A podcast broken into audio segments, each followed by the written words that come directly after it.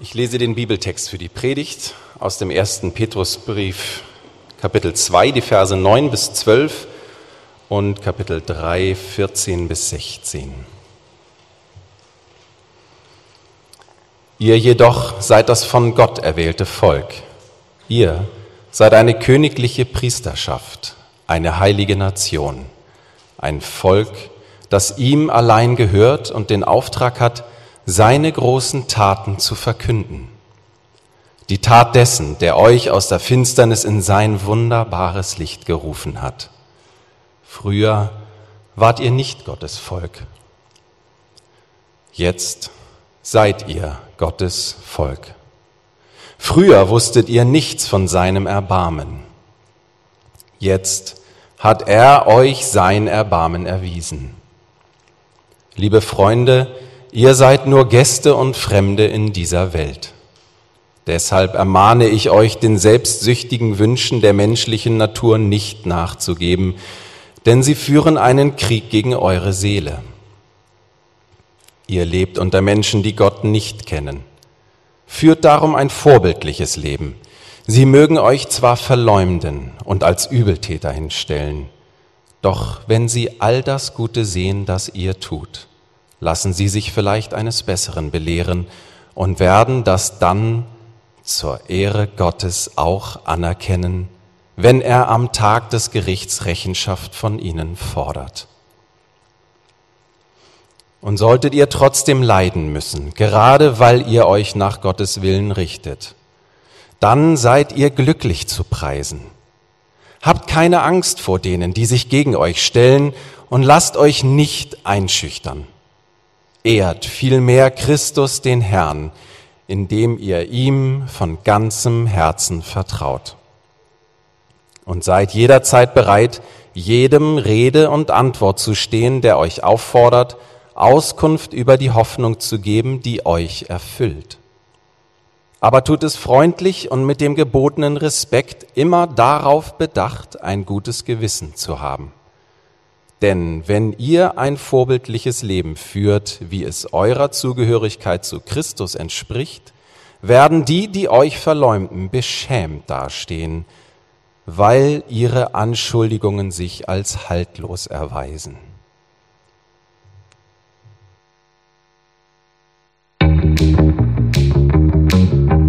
Viele Christen treffen sich regelmäßig in sogenannten Kleingruppen, wo sie zusammen beten, die Bibel lesen, sich ermutigen und manchmal auch zusammen essen. Das ist etwas wirklich Gutes. Aber dann gehen sie oft alleine los, um das Evangelium mit ihren Freunden zu teilen. Und oft kommen sie sehr entmutigt zurück, weil sie nicht sehr effektiv sind. Aber Jesus hat seine Jünger nie alleine gesandt. Er hat sie zu zweit losgeschickt. Und der Apostel Paulus hatte ein Team für seine Missionsreisen. Jesus sagt uns, dass durch die Liebe, die wir zueinander haben, die Welt erkennen wird, dass wir seine Jünger sind. Wir wollen unsere Kleingruppen, unsere Docs, dazu motivieren, Gemeinschaften zu sein, die sich gegenseitig lieben und ermutigen und die auf die Menschen zugehen. Wir wollen, dass die Leute in unserem Umfeld diese Gemeinschaften sehen, wie sie sich liebevoll umeinander kümmern.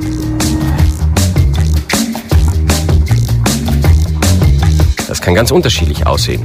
Das könnte eine Party sein, die wir organisieren und zu der wir einige unserer Freunde einladen. Oder einige von uns gehen zu einer Party, die andere veranstalten.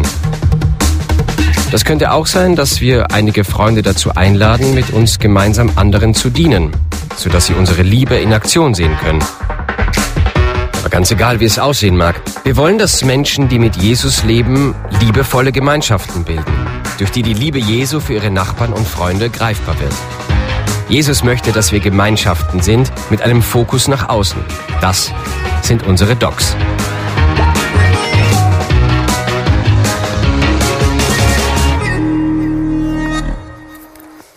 Ja, ihr habt es gerade gesehen, ich habe es vorhin schon kurz gesagt.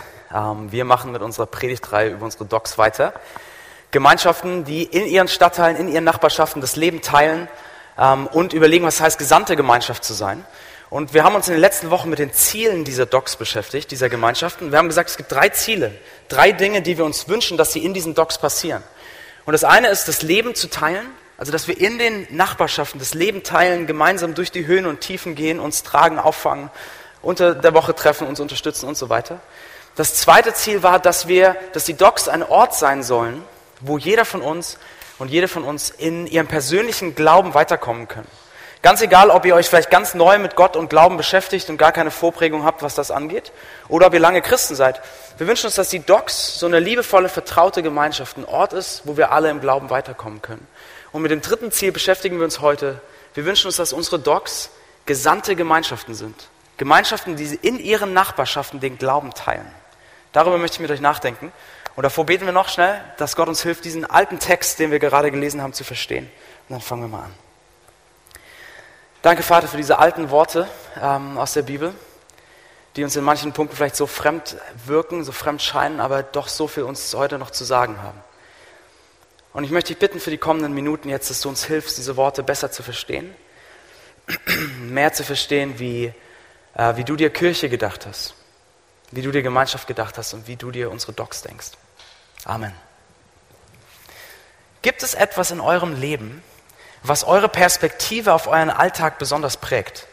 Ja, irgendetwas, was euch sehr wichtig ist, was euch so prägt, dass ihr den ganzen Alltag durch diese Brille, durch diese Perspektive wahrnehmt. Ich habe da vor kurzem nochmal ein sehr eindrückliches Beispiel erlebt, wie das passieren kann oder wie sich das verändern kann. Und zwar war ich mit meinem Sohn vor zwei Wochen äh, zum ersten Mal beim Parkour. Weiß nicht, vielleicht kennt ihr Parkour, das ist so eine Sportart aus Frankreich, wo es darum geht, irgendwie besonders schnell und elegant Hindernisse in der Stadt zu überwinden. Vielleicht kennt ihr Clips, Videoclips, die ihr mal gesehen habt, wie Leute über Geländer springen oder irgendwelche Mauern runter, was weiß ich was.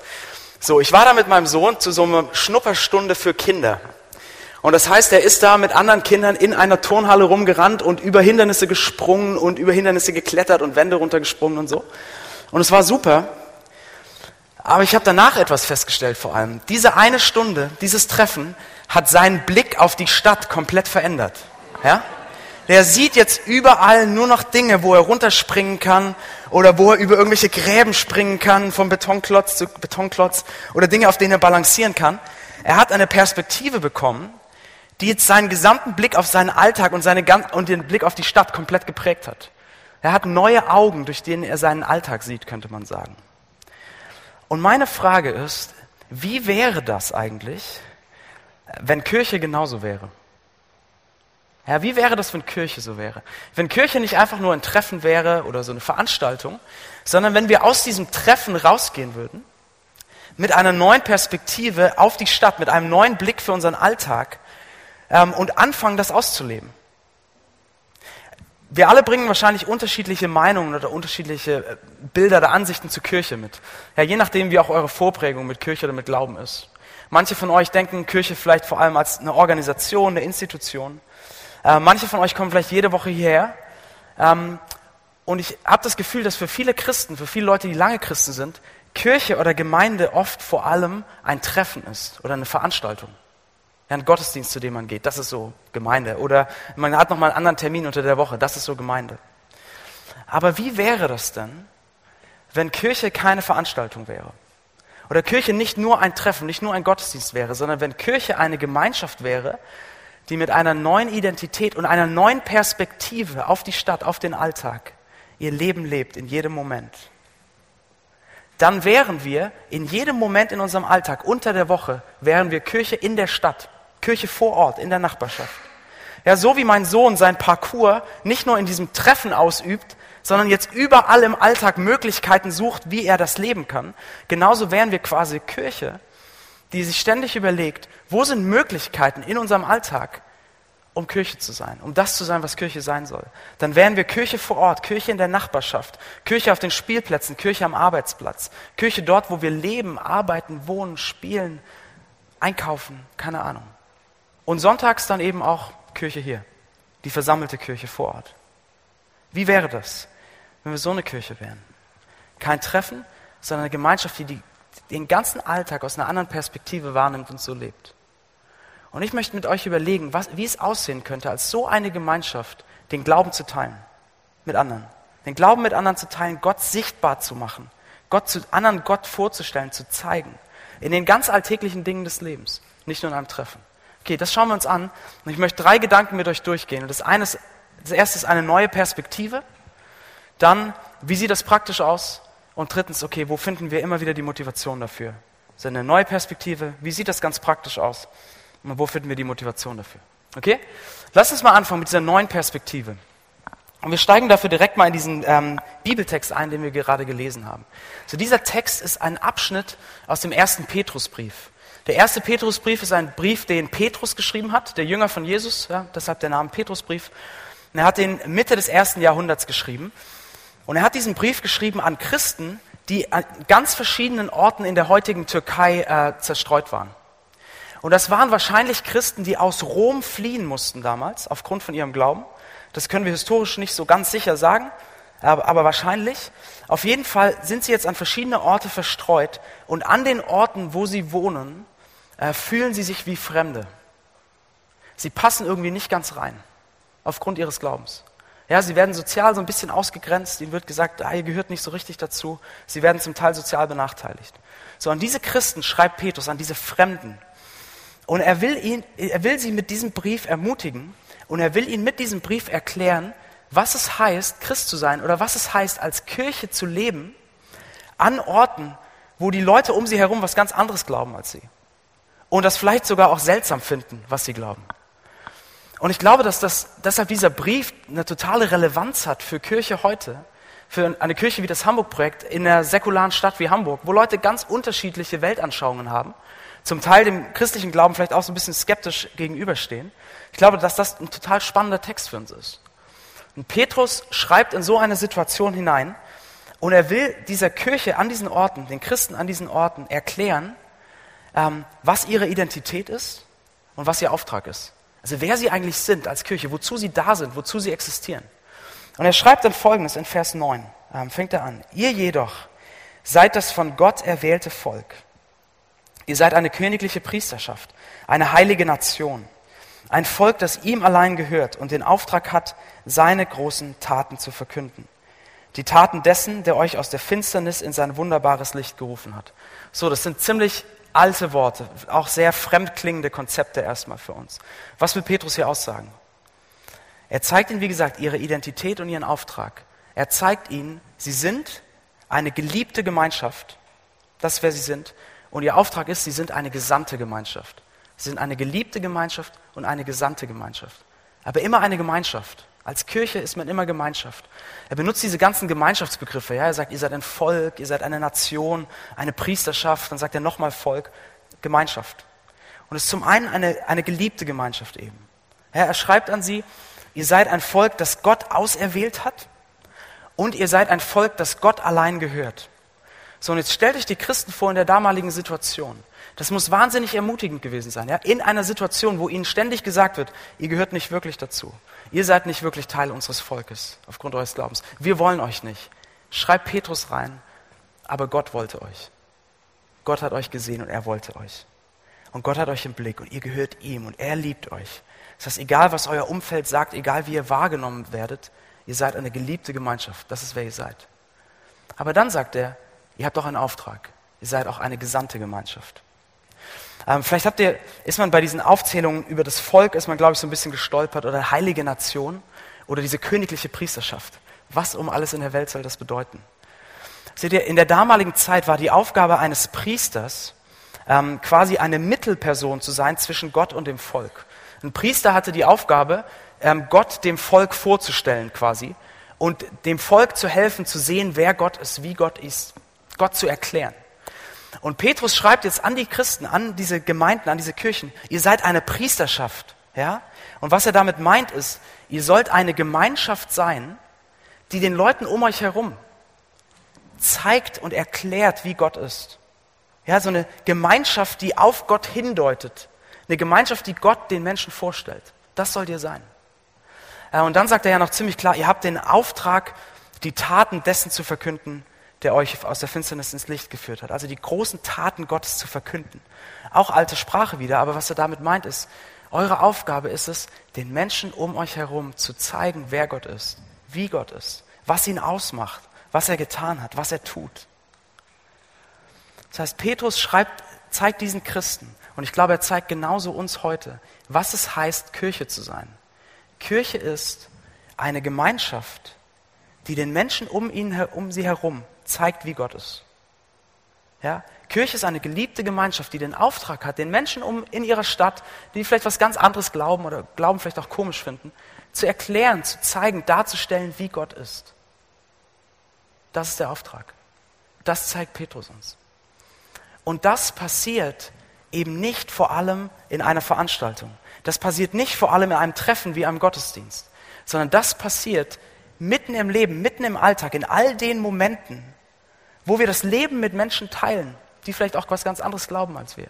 Das passiert in jeder alltäglichen Situation. Das kann am Arbeitsplatz passieren, beim Einkaufen, beim Sport, in der Nachbarschaft, beim Treffen mit Freunden, beim, ähm, wenn wir unsere Hobbys ausleben und so weiter. Das passiert mitten im Leben. Und das ist quasi diese neue Perspektive, die ich meine, die Kirche haben sollte. Seht ihr, so wie mein Sohn diese neue Perspektive hat und überall im Alltag fragt, wie kann ich hier das leben, worauf ich einfach Bock habe? Ja?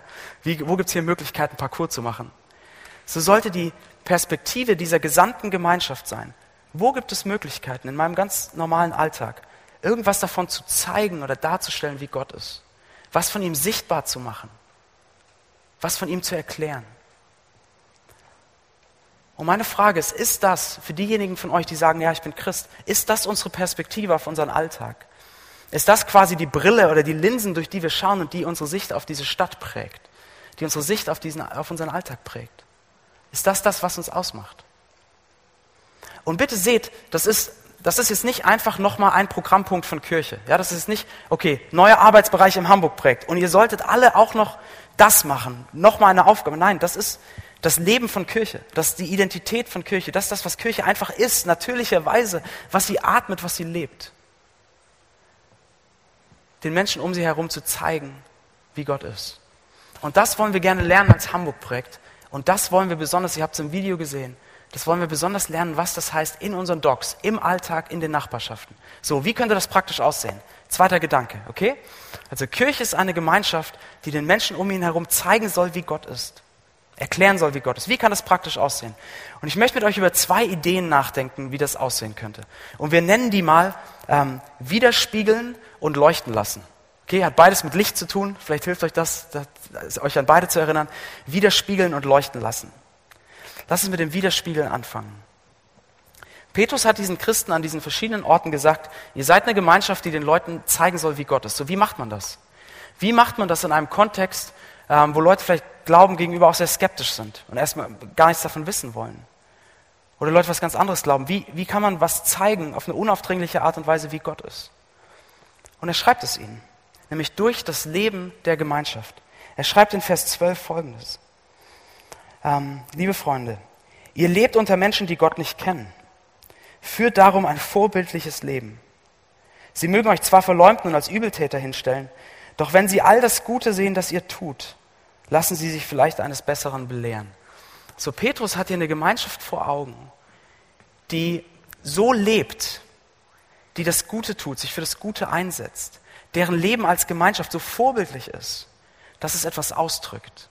Er hat eine Gemeinschaft vor Augen, die mit ihrem Leben ausdrückt, wie Gott ist, die ihren Glauben sichtbar macht durch ihr Leben.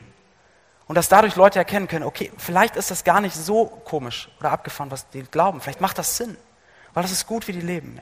Also er hat eine Gemeinschaft vor Augen, die mit ihrem Leben etwas von Gottes Schönheit ausdrückt und widerspiegelt. Und ich glaube, dass das ganz essentiell ist heute. Ähm, ein Mann, der darüber geschrieben hat, war Leslie Newbegin. So, Leslie Newbegin war ein Pastor und Autor und er ist in den, ich glaube, Mitte der 1930er ist er nach Indien gezogen und er hat für drei Jahrzehnte nach, äh, in Indien gearbeitet. Und er kam dann nach über 30 Jahren in seine Heimat England zurück. Und jetzt stellt euch vor, wie sich England seit Mitte oder Ende der 30er bis so Mitte der 60er, 68er, 70, Punkkultur und alles, wie England sich verändert hat. Und er kommt zurück nach England und hat gemerkt, mein Land ist, hat sich komplett gewandelt, ist absolut säkular geworden. Wie macht Glaube überhaupt noch Sinn in so einem Kontext? Wie ist Glaube überhaupt noch glaubwürdig? Und er hat darüber Folgendes geschrieben. Er hat gesagt, wie soll es möglich sein, dass die gute Nachricht glaubwürdig wird? Dass Menschen anfangen zu glauben, dass die Kraft, die das letzte Wort in all unseren menschlichen Fragen hat, von einem Mann repräsentiert wird, der an einem Kreuz hängt. Also wie soll das glaubwürdig werden? Und dann hat er Folgendes gesagt. Ich glaube, dass die einzige Antwort, Ja, das Einzige, was die gute Nachricht des Christentums heute verständlich macht, eine Gemeinschaft von Männern und Frauen ist, die diese gute Nachricht glauben und sie ausleben. Herr Nubegin sagt dann an einer Stelle, er glaubt, die beste Veranschaulichung, die beste Erklärung, die beste Übersetzung des christlichen Glaubens ist eine Gemeinschaft, die sie mit ihrem Leben ausdrückt. Dass davon etwas sichtbar wird, die durch ihr Leben Gott widerspiegelt. Etwas davon widerspiegelt, wie Gott ist. Damit fängt Glauben teilen an. Dass wir als Gemeinschaften in der Nachbarschaft widerspiegeln, wie Gott ist. So wie kann das aussehen? Ähm, lasst mich euch eine praktische Idee geben für eure Docs, für diejenigen, die in Docs sind. Ähm, setzt euch doch mal zusammen an einem Abend, wenn ihr euch trefft, und schreibt mal alles auf, was ihr darüber wisst, wie die Bibel Gott beschreibt. So Attribute Gottes. Ja, zum Beispiel Versorger, Erlöser, Vater, der sich für die Schwachen und Armen einsetzt, der, der alles neu macht, Retter und so weiter. Also Attribute. Dann schaut euch diese Attribute an und fragt euch, wie könnten wir das oder eins davon widerspiegeln in unserer Nachbarschaft durch das, was wir tun.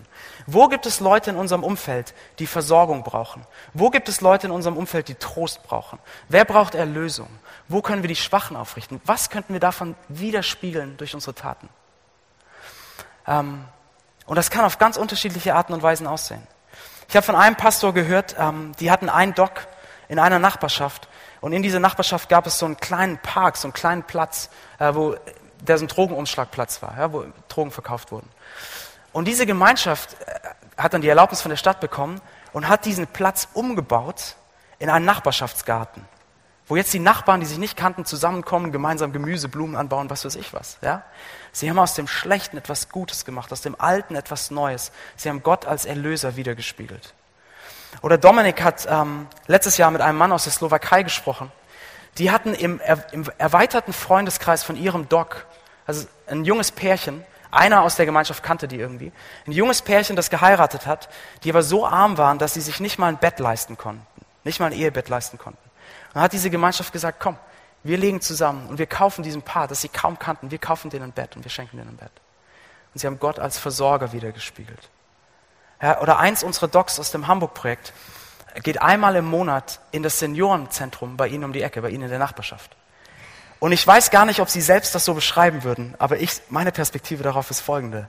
Ich glaube, was Sie machen ist, Sie gehen zu denen, die oft einsam sind und manchmal vergessen und verlassen. Und Sie geben Zeit und geben Trost und Aufmerksamkeit und Gespräche. Und Sie spiegeln Gott wieder als den, der die Einsamen nicht vergisst und der die Traurigen tröstet. Sie, das sind verschiedene Arten und Weisen, wie Sie durch Ihr Verhalten, wie wir durch unser Verhalten Gott widerspiegeln können, das widerspiegeln können, wie er ist. Damit beginnt alles. Petrus sagt den Christen in diesem Kontext, in dem sie sind, lebt ein Leben des Gutes, tut das Gute, ein vorbildliches Leben, spiegelt das wieder, wie Gott ist. Damit fängt es an. Und dann, sagt er, und dann seid bereit, das auch zu erklären, was euch antreibt. Seid bereit, darüber zu sprechen, wenn es dazu kommt. Er sagt in Kapitel 3, Vers 15, einige Verse später, er sagt, und seid jederzeit bereit, jedem Rede und Antwort zu stehen, der euch auffordert, Auskunft über die Hoffnung zu geben, die euch erfüllt. Seid jederzeit bereit, Rede und Antwort zu stehen über die Hoffnung, die euch erfüllt. Er sagt, fangt an, mit eurem Leben das Gute wiederzuspielen, Gott wiederzuspiegeln und seid bereit, das zu erklären. Seht ihr, ich glaube, wenn wir in unseren Docks, in den Nachbarschaften, nicht nur für uns leben, nicht unter uns bleiben, sondern wirklich anfangen zu überlegen, wie können wir der Nachbarschaft dienen, wie können wir Gott widerspiegeln, dann wird es immer wieder auch diese Momente geben, wo wir darüber sprechen können, was uns motiviert, was uns antreibt. Und das kann ganz einfach sein und ganz simpel. Ja, vielleicht habt ihr jemand beim Umzug geholfen und Leute bedanken sich bei euch. Danke, dass ihr, danke, dass ihr mit angepackt habt, dass ihr hier mit reingekommen seid. Ihr könnt einfach sagen, gerne, gern geschehen. Weißt du, wir wünschen uns, dass wir in einer Nachbarschaft leben, wo wir uns gegenseitig unterstützen, wo wir uns gegenseitig Gutes tun, weil wir glauben an einen Gott, der uns Gutes tut. Wir glauben an einen Gott, der so viel Gutes für uns hat und uns so viel Gutes gibt. Und das wollen wir gerne weitergeben. Oder vielleicht ist es so eine Situation wie bei dem Bett, ja? Völlig unerwartetes, großzügiges Geschenk. Und Leute, bedanken, danke, dass ihr so großzügig seid. Und ihr könnt sagen, total gern geschehen. Weißt du, wir glauben an einen Gott, der uns Gutes gibt, der großzügig mit uns ist, der uns wahnsinnig viel gibt, der uns sogar seine Liebe gibt und wir wollen es weitergeben. Das muss nicht groß sein, das muss nicht ausführlich, das kann ganz einfach sein. Aber haltet es nicht zurück. Erklärt, was euch motiviert. Erklärt, was euch antreibt. Lasst es scheinen. Und vielleicht ist das der Anfang von vielen kleinen Gesprächen über Gott, wie er ist. Wunderbar. Vielleicht ergeben sich auch keine Gespräche. Dann habt ihr trotzdem mit dem, wie, wie ihr lebt, etwas von Gott gezeigt und sichtbar gemacht und die Nachbarschaft ein Stück verbessert. Ja? Eine Art und Weise, Glauben im Alltag zu teilen, als Gemeinschaft, in den Nachbarschaften, in den Docs, ist widerspiegeln. Widerspiegeln durch unser Verhalten, wie Gott ist. Und das zu erklären. Das zu erklären, was sich antreibt. Aber ich möchte euch noch eine zweite Sache zeigen. Widerspiegeln. Und das zweite ist, leuchten lassen. Und das ist, vielleicht haben manche von euch jetzt schon gedacht bei diesem Widerspiegeln. Warte mal, okay? Das klingt nicht schlecht. Aber ich habe nicht das Gefühl, dass ich gerade in meinem Leben irgendwie in der Lage bin, irgendwas von Gottes Größe und Schönheit wiederzuspiegeln. Ich habe auch nicht das Gefühl, dass irgendwas in meinem Leben so toll wäre, dass es irgendwie leuchten würde und andere Leute darauf aufmerksam werden. Ich bin so am Kämpfen mit mir selbst. Ich bin so überfordert selbst mit dem Leben. Wo soll ich denn bitte schön irgendwas hier strahlen lassen und Leute, völlig überfordert. Aber wisst ihr, die gute Nachricht ist, ihr könnt etwas von Gottes Schönheit zeigen, den Menschen in eurem Leben um euch herum. Ihr könnt etwas von Gottes Schönheit zeigen in all eurer Schwachheit, all eurer Zerbrochenheit, all über eurer Überforderung. Ähm, der Apostel Paulus hat im zweiten Korintherbrief dafür ein Bild verwendet, was ich so hilfreich finde. Ähm, er schreibt folgendes im zweiten Korintherbrief 4, Kapitel 7. Da schreibt er, wir allerdings sind für diesen kostbaren Schatz, der uns anvertraut ist, nur wie zerbrechliche Gefäße denn es soll deutlich werden, dass die alles überragende Kraft, die in unserem Leben wirksam ist, Gottes Kraft ist und nicht aus uns selbst kommt.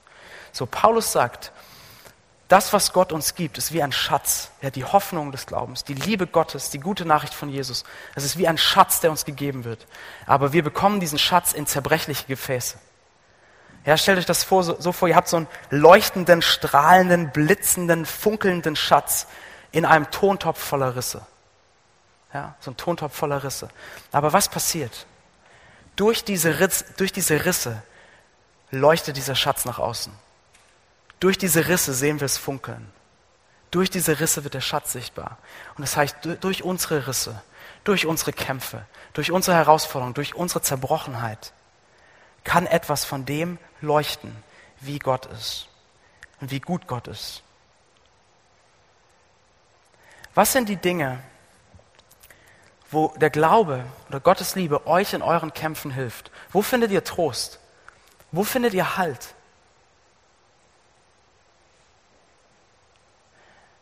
Erzählt davon. Seht ihr, manchmal denken wir doch, oder ich dachte das schon oft, wenn ich mit meinen Freunden über meinen Glauben spreche, dass ich irgendwie gleich die ganze Welt erklären muss. Ja, wer Gott ist und wie er ist und was er dann getan hat und warum und das große Bild. Fangt doch mal viel kleiner an. Erzählt doch einfach davon, wo Gott gut ist für euch in euren Kämpfen, in euren Rissen. Und lasst euch diese Risse was scheinen.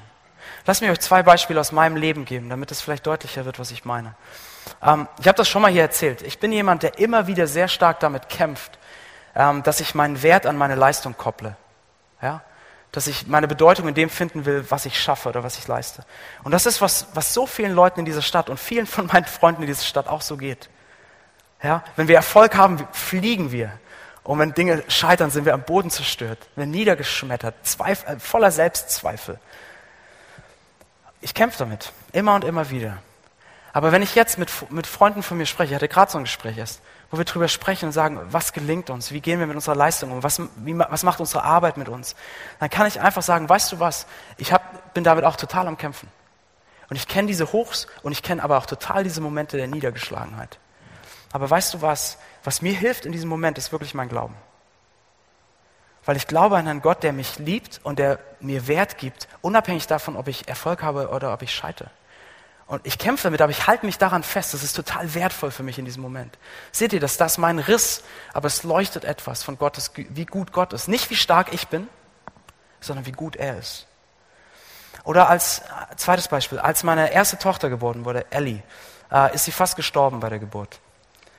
Und ähm, es gab eine Not-OP und alle sind in diesen OP-Saal gerannt. Und ich saß alleine in diesem Kreissaal und wusste nicht mehr, wo oben und unten ist. Und für Angst, Verzweiflung, all das. Und ich habe mich hingekniet und ich habe hab gebetet. Und ich habe einen Trost gefunden in dieser Situation weil ich wusste, mein Leben und das Leben meiner Familie ist in der Hand Gottes, ist in der Hand eines liebenden Vaters. Und seht ihr, das kann ich erzählen. Ich kenne ich kenn Angst, ich kenne Verzweiflung, ich kenne Hoffnungslosigkeit, aber ich habe jemanden, der mir Trost gibt. Ich habe eine Hoffnung darüber hinaus. Und durch diesen Riss scheint was von dem, wie gut er ist.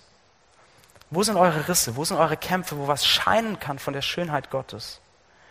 Wie hilft, wie hilft euer Glaube euch, mit, mit eurer Arbeit umzugehen? Mit den Drucksituationen, mit Sorgen vielleicht? Erzählt davon. Wie hilft euch euer Glaube vielleicht, die Beziehung mit euren Eltern neu anzugehen und in manchen Punkten Versöhnung zu suchen? Erzählt davon. Oder wenn ihr Eltern seid, wie hilft euer Glaube euch dabei, äh, mit all den Fehlern, die ihr macht? Wie hilft euer Glaube euch dabei, euch immer wieder eure, eure Kinder um Vergebung zu bitten? Erzählt davon. Leute, unsere Freunde in dieser Stadt haben doch in so vielen Punkten die gleichen Ängste und Kämpfe, die wir auch haben. Wir kennen das doch.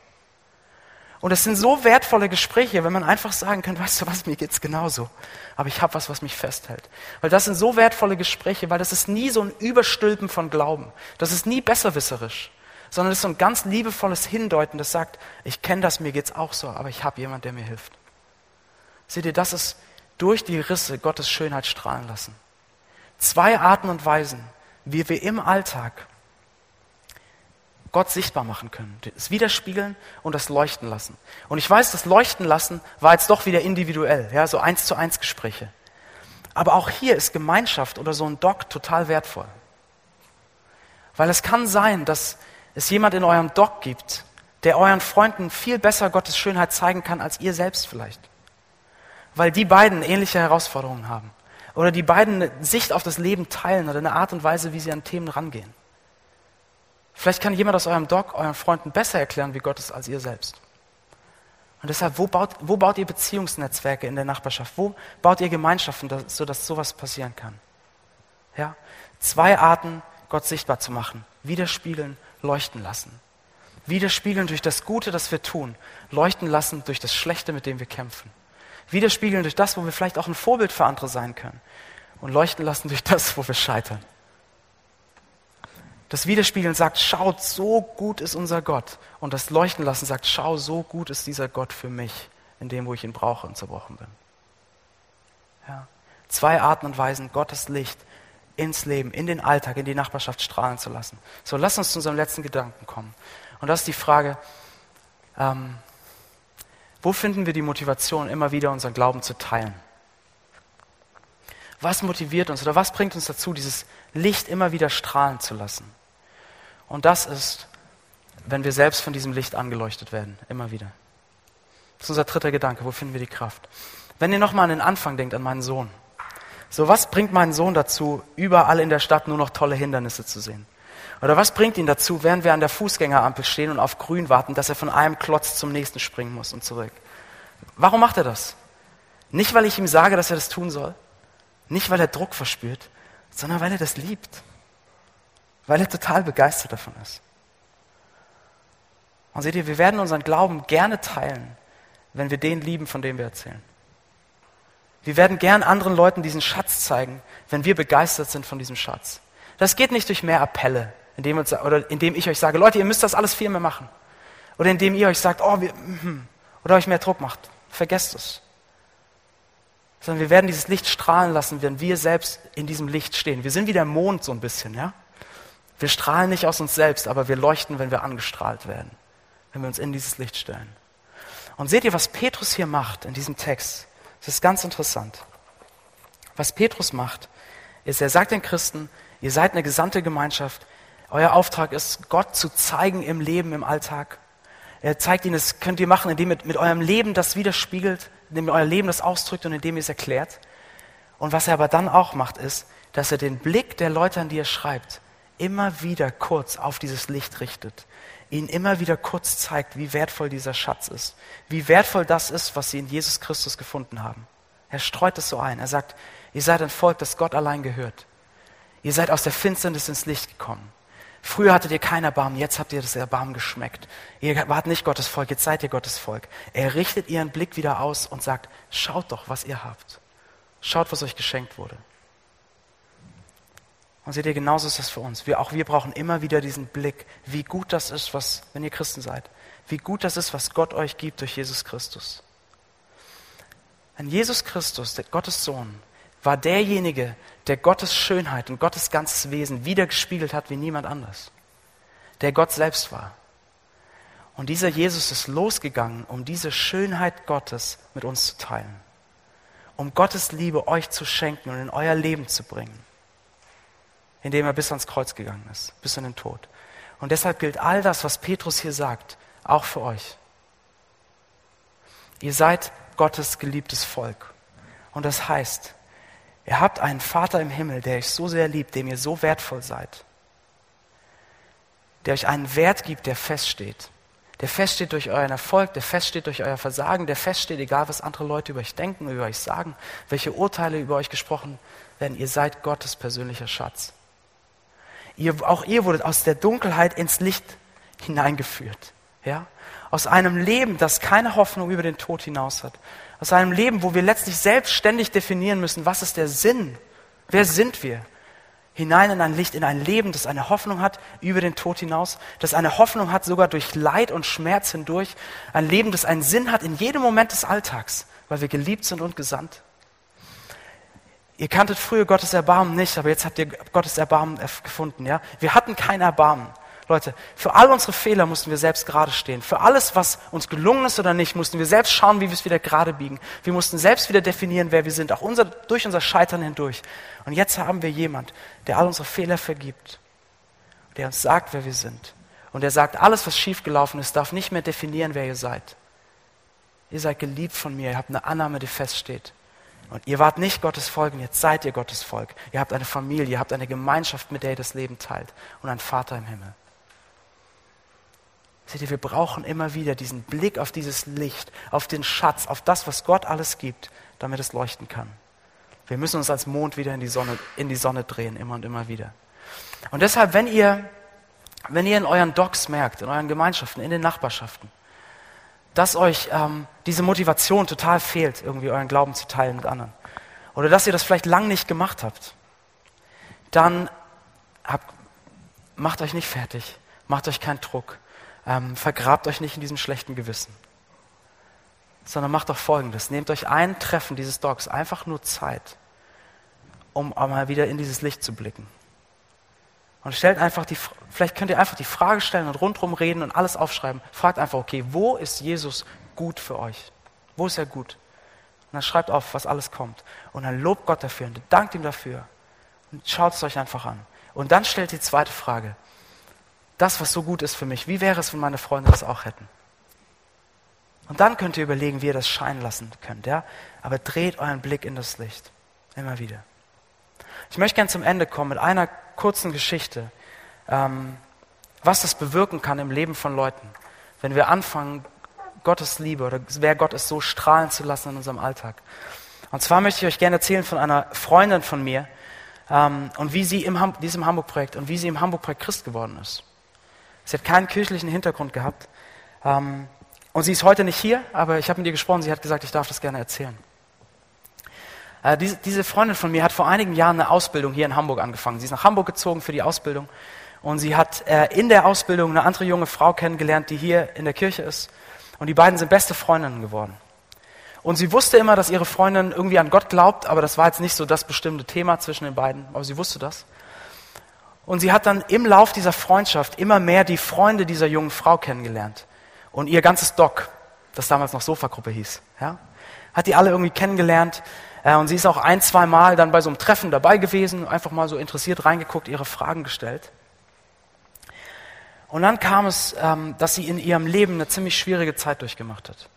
Ähm, ihre Beziehung zu ihrem Freund ist auf eine unschöne Art und Weise zerbrochen. Sie musste schnell raus aus der Wohnung. Und die Sofagruppe oder dieses Doc ist reingegangen in diese Situation und hat sich um sie gekümmert, hat ihren Umzug geschmissen und all das. Und ich lese euch mal vor, Zitat, was sie darüber schreibt, in der E-Mail gestern an mich. Sie hat geschrieben, ich war damals von all der Hilfsbereitschaft und der gelebten Liebe Gottes sehr beeindruckt und angezogen und habe mich aufgefangen gefühlt. Und das von Menschen, die ich und die mich noch gar nicht lange kannten. Das war sehr besonders für mich. Besonders war auch, dass ich dann wochenlang und sehr selbstverständlich bei Zweien aus der Gruppe wohnen durfte. Und sie ist ein Teil dieser Gemeinschaft geworden. Sie ist in dieses Dock gegangen. Sie hat, hat immer gesagt, ich bin nicht Christ, aber ich schaue mir das mal an, ich stelle meine Fragen. Und sie ist hier in den Gottesdienst gekommen. Und ich, wir haben uns sehr am Anfang davon kennengelernt, von dieser Zeit, wo sie in den Gottesdienst kam. Und sie saß dann, ich glaube, eineinhalb Jahre, jeden Sonntag hier im Gottesdienst und ist nie zum Abendmahl gegangen. Sie hat immer gesagt, ich schaue mir das hier einfach an, ich höre mir das an, ich stelle meine Fragen, ich gehe so meine Schritte so in meinem Tempo. Bis dann nach eineinhalb Jahren sie irgendwann sagte, ich kann nicht mehr anders. Und sie aufgestanden ist und das Abendmahl genommen hat, weil sie gesagt hat, ich will das, ich will diesen Schatz, ich will diesen Jesus. Und seht ihr, wie hat dieses Doc Gottes Schönheit strahlen lassen in ihr Leben? Durch echte Beziehungen, durch eine wertschätzende Gemeinschaft, durch Liebe in Aktion und durch ein Hindeuten auf den, der der wahre Schatz ist. Und wäre es nicht großartig, wenn wir solche Geschichten regelmäßig hören würden? Wenn wir solche Geschichten in unseren Docs regelmäßig erleben würden? Das ist das dritte Ziel unserer Docs. Wir wollen Gemeinschaften sein, die mitten im Alltag, mitten im Leben anderen zeigen, wie Gott ist. Lass uns beten.